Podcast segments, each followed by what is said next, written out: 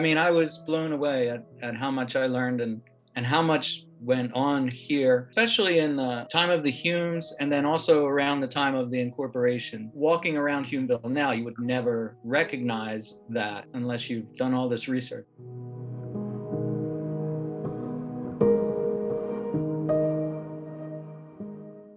Hi, I'm Barbara. And I'm Hope, and we, We are, are the, the Heritage, Heritage Hunters.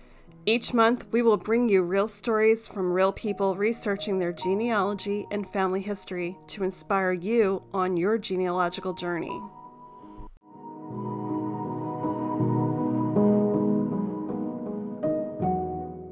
Joining us today is Joe Coleman, the author of the Hulmeville Borough 150th Sesquicentennial History Book. Joe has taken the previous 1972 version and updated it with new content to the content found in the first edition while adding some of the history of the past 50 years. In March 2022, Hulmeville celebrated the 150th anniversary of its incorporation as an independent borough.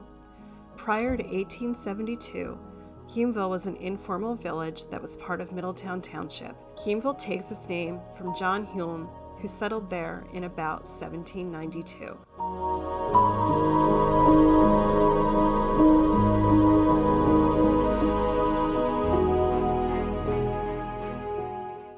It's really weird. About maybe a week or two before the parade, I had a dream, and in the dream, I had this dream that I was talking to a woman named Rebecca Hulme.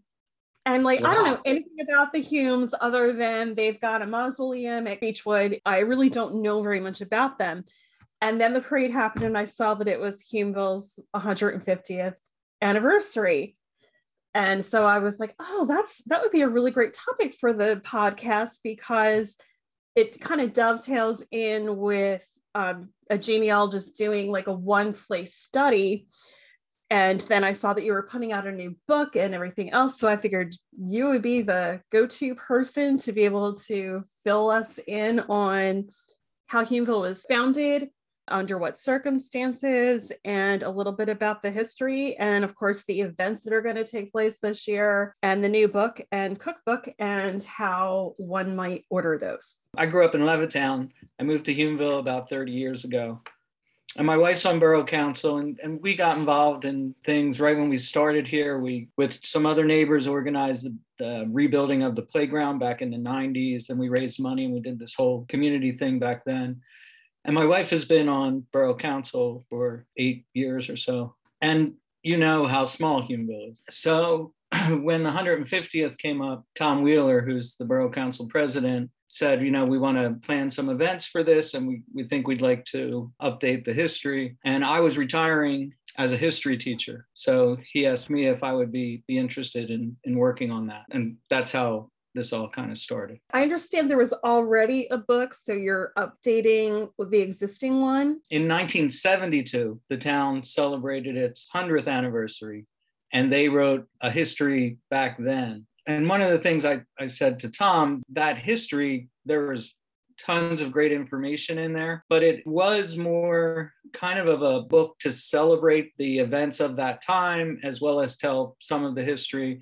And I said, I would like to go more into depth and write a complete narrative history. That book is certainly the basis for it, but I just tried to dig a little deeper and, and find some more information. And then, of course, add information from the past 50 years.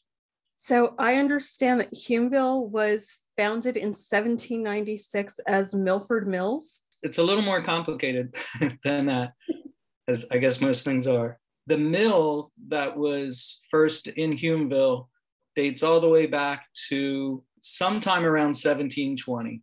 There are some records said 1725. I found one account that specifically said 1716. So somewhere around there.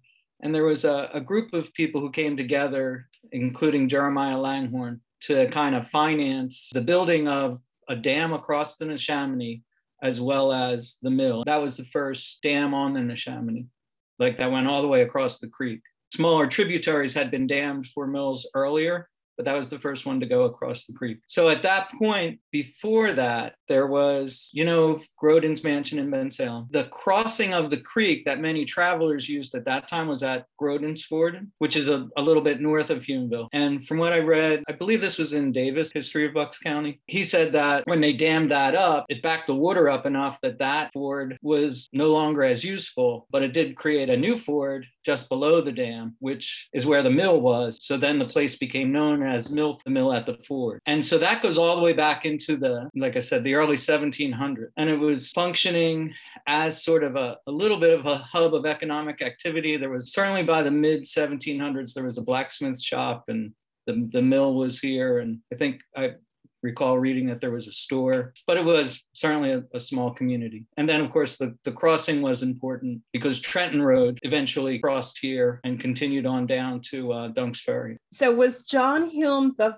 first family member to buy property there? Right. He was the first first Hulme. And, and the story that's normally told and was in the first centennial, and, and I think it's basically true, is John Hulme, his family, some of them date all the way back to some of his ancestors came over with William Penn. And certainly they had been here for a long time and they had lived in Buckingham. They had lived up in, he eventually, when he first got married, moved to Philadelphia for a little bit, then came back, then went up to his wife's, I, believe. I might have said that wrong. It might have been his father who lived in Philadelphia. But anyway, they were in Buckingham, Middletown, and Falls. And just before he came to Hulmeville, he was in Falls Township. His wife, his wife's father had a farm there, and he was living with him, but he kept adding land onto that farm. And what he did in 1796 was trade all of that land. His wife's father died, and he traded all that land for the mills and land here in Hulmeville do you happen to know are there are there living descendants of the Hulmes today? The one thing that was kind of funny was there is I've a daughter who's 30 and she had a good friend growing up and just in and we never knew this this whole time but her father ends up being John Hulme's fourth great grandson, and he lives right in uh, the neighborhood right across from Hoover, Langhorne Gables, I think. And I, I'm sure there are others around as well. John Hulme had had a big family. He had two children, one an infant and one a 20 year old, who died before he came to MILF. But then even when he came here, he had four boys and two girls. And the, the boys were not were not young. They were like two of them, I believe, were married at the time. So he kind of came with a whole community to help.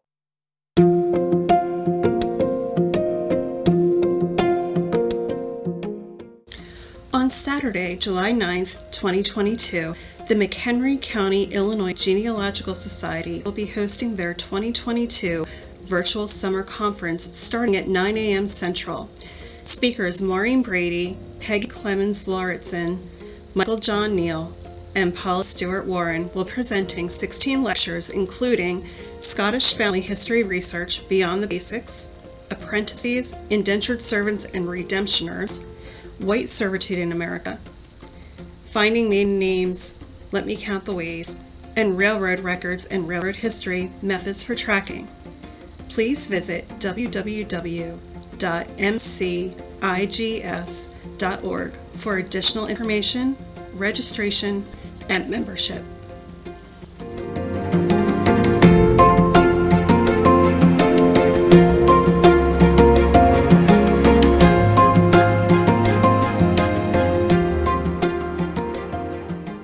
Were they Quakers? Yeah, they were Quakers. Here at the bottom is the mm-hmm. page from the Quaker records of all the Hulmes in Hulmeville.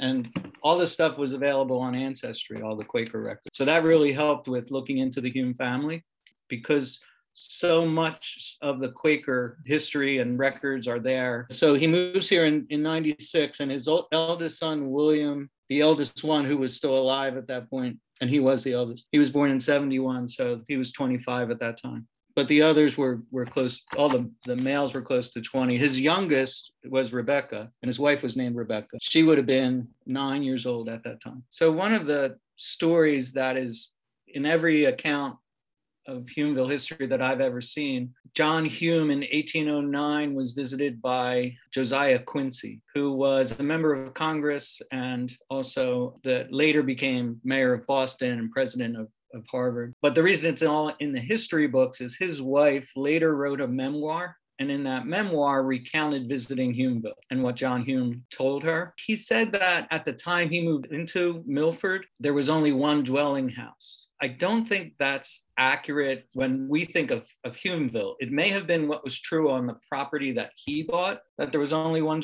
dwelling house, but there were certainly other people here at the time because the mills were here. Have you ever heard of County Cornwall? So he lived here and he lived right on the on the edge of Hulmeville and, and Penndel. And he was working at the mill before John Hulme bought it and it, it seems that he probably continued to work at the mill. He lived up until 1830. That's just one example of someone. The, the Van Sants were here, and there were there were others. There's a Revolutionary War veteran named Blunden, and it's hard though because Hulmeville isn't distinct in, as a municipality, mm-hmm. so you have to look in Middletown Township and to kind of try and tease out what could have been Hulmeville. I mean, I was blown away at, at how much I learned and and how much went on here, especially in the time of the Hulmes and then also around the time of the incorporation. Walking around Hulmeville now, you would never recognize that unless you've done all this research. The mill that's there, the building that is there now, that wasn't built until 1880. So the original mills was on that location. And then for most of the 1800s, there were there wasn't a mill right there.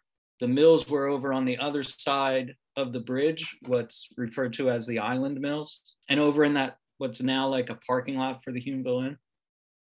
Like that mm-hmm. area is where where the mills were over on that side. Um, but then in 1880, they rebuilt a mill at the site of the, the original one. So anyway, the house at, at 2 Hulme Street, it was a Hulme home. His son, George, lived there. And George was the miller, so it made sense he's right across the street. But then in 1814, around 1814, they created the first bank in Bucks County.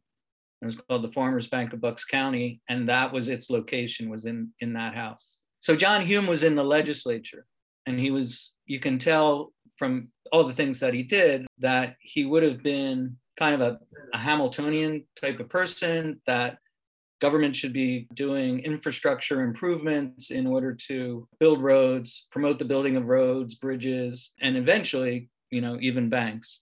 And he was influential in the legislature. And so that bank is really a product of the War of 1812 because the economic crisis meant there was no currency circulating, and Pennsylvania decided that they needed to create some sort of currency. So they allowed banks to be established. And John Hulme was able to get the Bucks County Bank placed here. And just a couple years earlier, he had gotten a post office placed here. And that's around 1809 is when they begin calling it Hulmeville. Where was the post office located? That's a good question. Some of our accounts say that it was in Isaac's house. He was the first postmaster, but they they located at 5 Green Street. I'm not sure and and it's possible he lived there as well. But 5 Green Street from other records seems like it was built for Rachel or Elizabeth Knight? It was Elizabeth Knight, who was William and Samuel Hulme's mother in law. William and him and Samuel Hulme married Knight's sisters. Five Green Street was built right next to Samuel Hulme's house. So some say that was the first post office. It seems the post office in the early years probably moved around a good bit. The Hulmes did have a store. Johnson Hall wasn't there yet, but they they did have a store in town. Joseph Hulme, the youngest son, ran the store. So at times that may have been the post office. Later on, it was in a couple different houses on Main Street and then also in Johnson Hall for a time. We have a letter from 1811 that was written to Rebecca Hulme. And I believe it was to, there were a lot of Rebecca Hulmes. But the thing I wanted to point out is in in that early time look how how hulmeville is written right as two words and apparently officially it had gotten registered in with the post office as hulmesville with an s in it. And when they incorporated they had a petition to take the s out. Tell me about some of the events that the borough has planned to celebrate the sesquicentennial. Did i pronounce that right We've already done a couple. Last year we had a 5K run and then a beer garden down at the what's now the Shore Picnic Park. And that has a whole cool history to it too, that place. We had a celebration on March 8th. That was actually the 150th anniversary of the incorporation. Just in Borough Hall and we we took out some of the things from our archives that people could come see and had a toast and had a slideshow of a lot of the pictures that we have of the history we just finished a really nice garden tour. So they called it the Hulmeville Garden Stroll. I think 10 or 11 houses in town, and people paid a ticket fee and walked all around town. And, you know, there were snacks and refreshments, and they had music, and Beekeeper was here talking about bees. And they had artists down at the falls painting at the dam, painting the falls there. And then coming up, we have what we're calling uh, the Rodeo Roundup, which is kind of a kid and family day. And then we also have a dinner in white where basically it's kind of just a pop-up dinner, but everybody's supposed to wear white and bring your own food. We're going to do down that down near Borough Hall. Probably the big event, and the hope is this is going to be at, at Grundy's over on the river. This is like the big celebration, and it's going to be kind of a fancy thing over at the Grundy Mansion on the river. And there's going to be music and hors d'oeuvres and hopefully artifacts on display and that's in September. We're going to do the, the 5K again in the beer garden.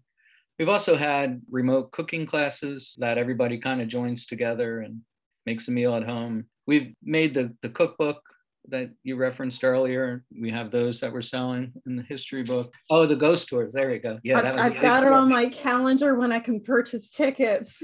it, was, it was very, very successful, the, the ghost tour last year, sold out early on. I mean, people couldn't couldn't get tickets. And the ghost tours, so we have uh, a medium who comes and and she kind of talks about what she feels in the different buildings that we're visiting, but but it also includes a lot of history.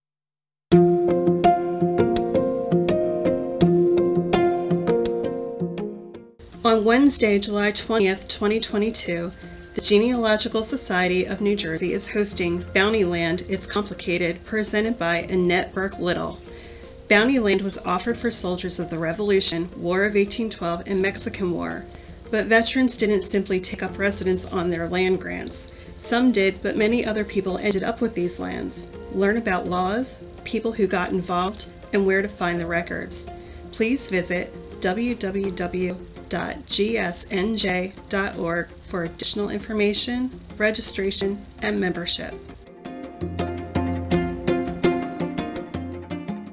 If one wanted to purchase the cookbook and the history book, how would they go about doing that? The best thing, the easiest thing to remember is go to hulmeville150.org. And on there, there are links to buying it all. But basically, at one of our events or by emailing me, because we actually have both the cookbooks and the history books here at my house. The Hulmeville Historical Society has archives that the Historical Society was started in 74, and they began collecting things and putting them into archives. And in particular, one resident, Don Hefner, whose family goes back for generations in town. He was the archivist in the early years. And, and those archives were the basis for the first book. And they also are what I used extensively in, in the second book. So that's like the origins of, of the Hulmes here. But the hundred, like they go way back but the 150th was about the incorporation of the town so that's when they that's when hulmeville separated from middletown and one part of it was there was a, a grandson of John Hulme who was really a town leader. His name was E.G. Harrison. He was, you know, a driving force behind that for sure. But also, a guy had just moved into town named James Ross Snowden. He had been the Speaker of the Pennsylvania Assembly, the Director of the U.S. Mint. He was the Prothonotary for Pennsylvania. So he's a very prominent guy. And he just moved to Hulmeville. This is right around the time that they're starting to build the trains out this way. And I think he was a big part of it as well. Just saw that Hulmeville, because it had a lot of manufacturing at that time, had potential and, and it could do better if it was kind of its own borough. But the other thing that was really big was there was a very strong temperance movement, anti alcohol. One of the things that was in the first charter was that no alcohol can be sold in Hulmeville. But the Pennsylvania courts declared it unconstitutional at the time for a mm. borough to try to do that on its own. So it, it never really took. But I think part of what drove incorporation was that, that they just, they wanted to have that control to be able to limit alcohol sales in the town.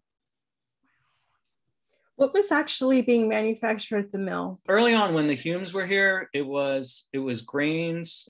They also made flaxseed oil. They did have a lumber mill. They had, and then it was two other guys actually who came down and started a, a woolen mill. And eventually, the Hulmes end up losing all of that. John Hulme dies, his sons end up getting into financial troubles. It's all linked to the bank. And when they lose it, the Farmers Bank actually takes it over. And one of the directors of the Farmers Bank was a guy named Anthony Taylor. And he's the one who moved the bank to Bristol. But he also comes back and buys the mills. And then in 1829, they had a big fire. And the main mill after that fire was rebuilt, but it was made into a, a cotton um, mill. Hmm. So that was, you know, the cotton boom in the South in the 1830s, and they decided they were going to uh, do that. So that there continued to be a, a, grain mill there as well, but cotton was the big thing.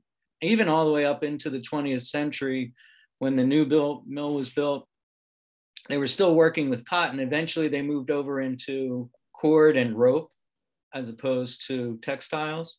And by mm-hmm. the time it closed, it was open until the nine till like 1970, and they were making um, mop heads that are made out of cotton rope. You know, that's what they were doing at the end. So, I guess cotton was the biggest thing from 1830 on.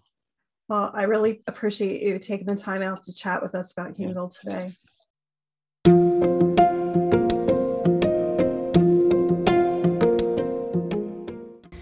Thursday, July 21st, 2022, the Genealogical Society of Pennsylvania is presenting Using Evernote to Capture Notes and Ideas with Drew Smith. Evernote is a cloud based tool that allows the researcher to capture, organize, preserve, and synchronize information across multiple devices. This presentation will cover how to set up a free Evernote account, how to create and edit notes, and how to clip online articles into Evernote using the Evernote Web Clipper browser extension. Please visit www.genpa.org for additional information, registration, and membership.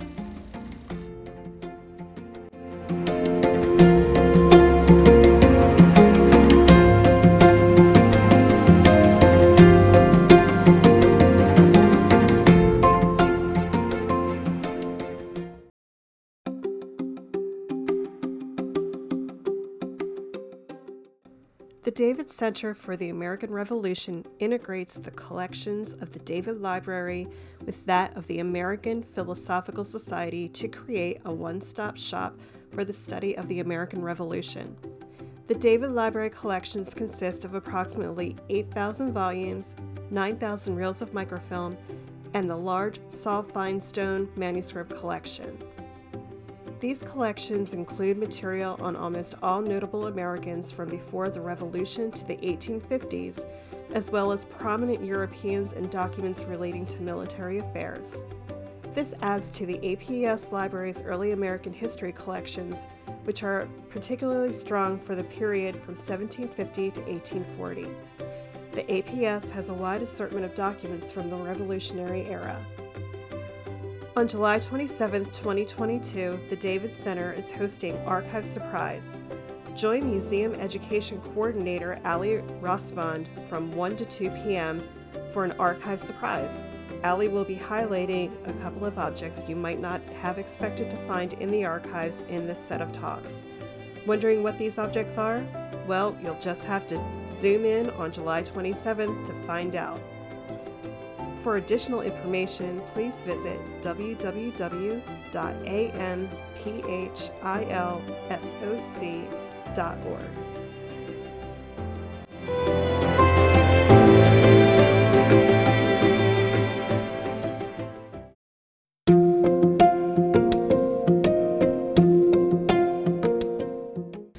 On July 30th, 2022, the Genealogical Society of North Orange County California, is hosting their 2022 virtual seminar. Rhonda R. McClure will present four topics that will provide you with new skills to make progress on your family history.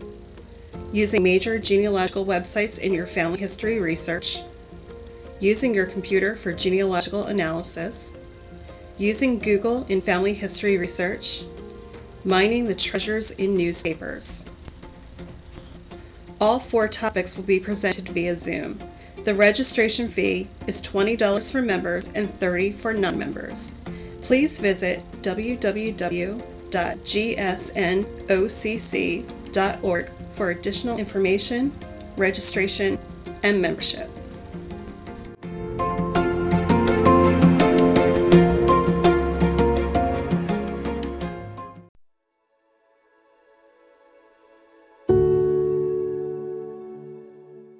Thank you for joining us today on Heritage Hunters. This has been a CNC production, recorded and mixed by me, Barbara May. We would like to thank our guests for sharing their genealogical experiences and personal stories. Be sure to visit us on our webpage, heritage hunters.com, and our many social media pages such as Facebook, Twitter, Locals, and more. Please leave us a review, like our page, and follow us to be sure to never miss our show. If you'd like to be on the show or have an idea for an upcoming episode, please email us at 2heritage.hunters at gmail.com, and that's the number 2, heritage.hunters at gmail.com. We would love to hear from you. Remember to like and subscribe to our podcast. We hope you'll join us next month on Heritage Hunters.